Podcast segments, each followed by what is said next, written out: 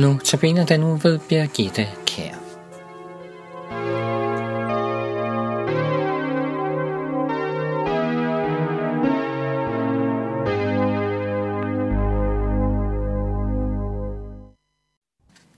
I dag er temaet for andagten, når virkeligheden synes at modsige Guds ord. D.G. Monrad fortsætter sin prædiken om Josef, Jesu plejefar. Han har talt om korset, som Josef måtte bære, misforståelser og fagt for sine omgivelser, og smerten ved ikke at lykkes. Og Monrad fortsætter sin prædiken.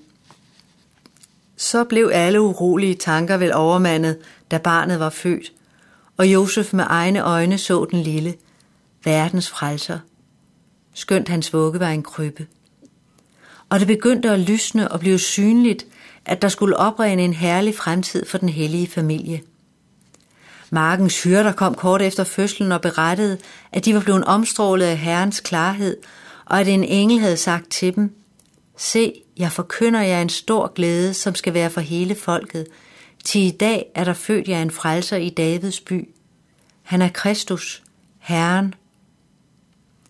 Og da Marias renselsesdage var omme, og de bragte barnet op til Jerusalem for at fremstille det i templet, der havde Josef og Maria den glæde, at barnet blev modtaget som verdens frelser af Simeon og Anna, en gudfrygtig mand og en gudfrygtig kvinde.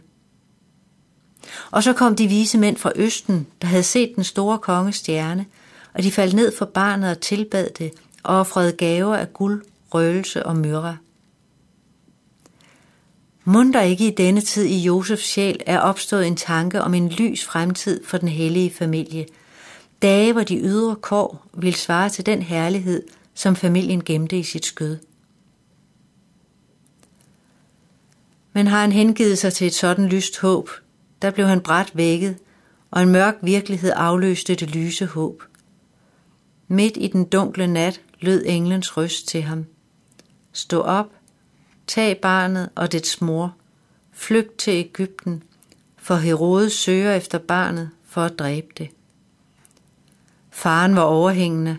I nattens mørke begav Josef sig på flugt til Ægypten med barnet og dets mor.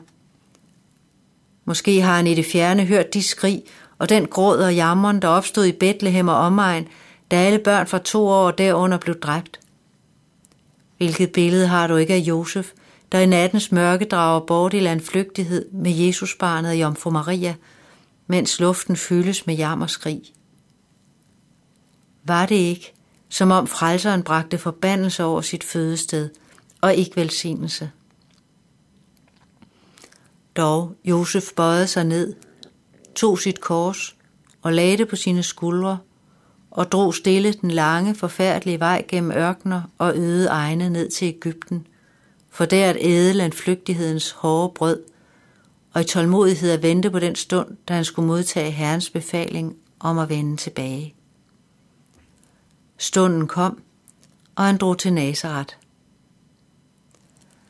Monrad fortsætter med at fortælle, at Josef må være død, inden Jesus trådte offentligt frem. Josef nåede altså ikke at opleve, at Guds løfter om Jesus blev opfyldt. Og så konkluderer Monrad om Josef. Synes du ikke, man er berettiget til at kalde Josef en korsdrager? Jesus siger, den som ikke tager sit kors og følger mig, er mig ikke værd. Hvad vil det nu sige at tage sit kors? Du tager dit kors, når du frivilligt underkaster dig de sorger og besværligheder, som du ikke kan undgå, hvis du trofast skal udføre den gerning, Gud har betroet dig.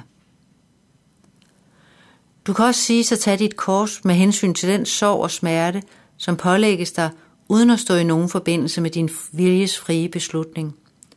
Når du nemlig underkaster dig den, giver dig hen i Guds vilje og siger, ske din vilje i himlen som på jorden. Jeg vil lide Gud. Jeg vil bære alle de sorger og smerter, som du vil lægge på mig, for jeg ved, at du med sorgen og smerten vil give kraft til at bære den.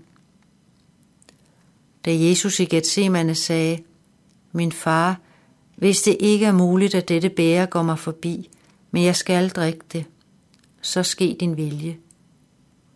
Da tog han sit kors.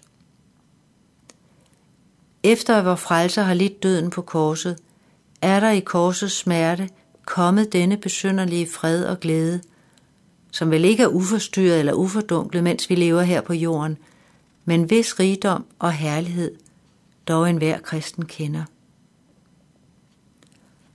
Monrad slutter. Gud giv dig sin velsignelse til at blive en ægte korsdrager. Lad os bede. Kære himmelske far, du ved, der er så meget, vi ikke forstår. Indimellem synes livet stemmer overens med de dejlige løfter, vi har fra dig. Og indimellem synes alt at modsige dem. Vi beder dig om noget til at tage vores kors op med alt det, vi ikke forstår. Alt det smertelige. Det, vi selv er skyld i. Det, andre er skyld i. Det, som følger med vores opgaver her i livet. Det, som du vælger at lade ske med os. Far, lad os erfare hvilen i at overgive os til dig. Lad os erfare glæden ved at høre dig til under alle forhold. Lad os forstå, at vi skal tage vores kors op og følge Jesus. Lad ikke korset skille os fra dig, men lad det give os lidelsesfællesskab med Jesus. Du, vor far, som er i himlene, helliget blive dit navn, komme dit rige. Ske din vilje som i himlen, således også på jorden. Giv os i dag vores daglige brød, og forlad os vores skyld, som også vi forlader vores skyldnere. Og led os ikke ind i fristelse, men fri os fra det onde. For dit er riget, og magten og æren i evighed. Amen.